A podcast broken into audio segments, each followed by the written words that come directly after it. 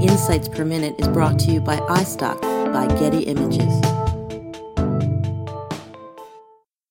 Scientists used to think about our nervous system as if data cables linked our bodies to a brain that sits aloof inside our skulls, like a hard drive.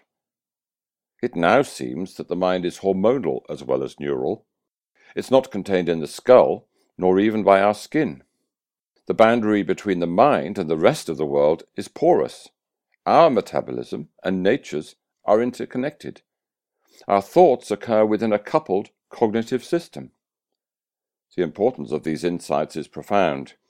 If our minds are indeed shaped by our physical environments, then the division between the thinking self and the natural world, a separation which underpins the whole of modern thought, begins to dissolve. Another way to think of this is that the film Avatar was true. So remember, the next time you go to hug that tree, you're also hugging me.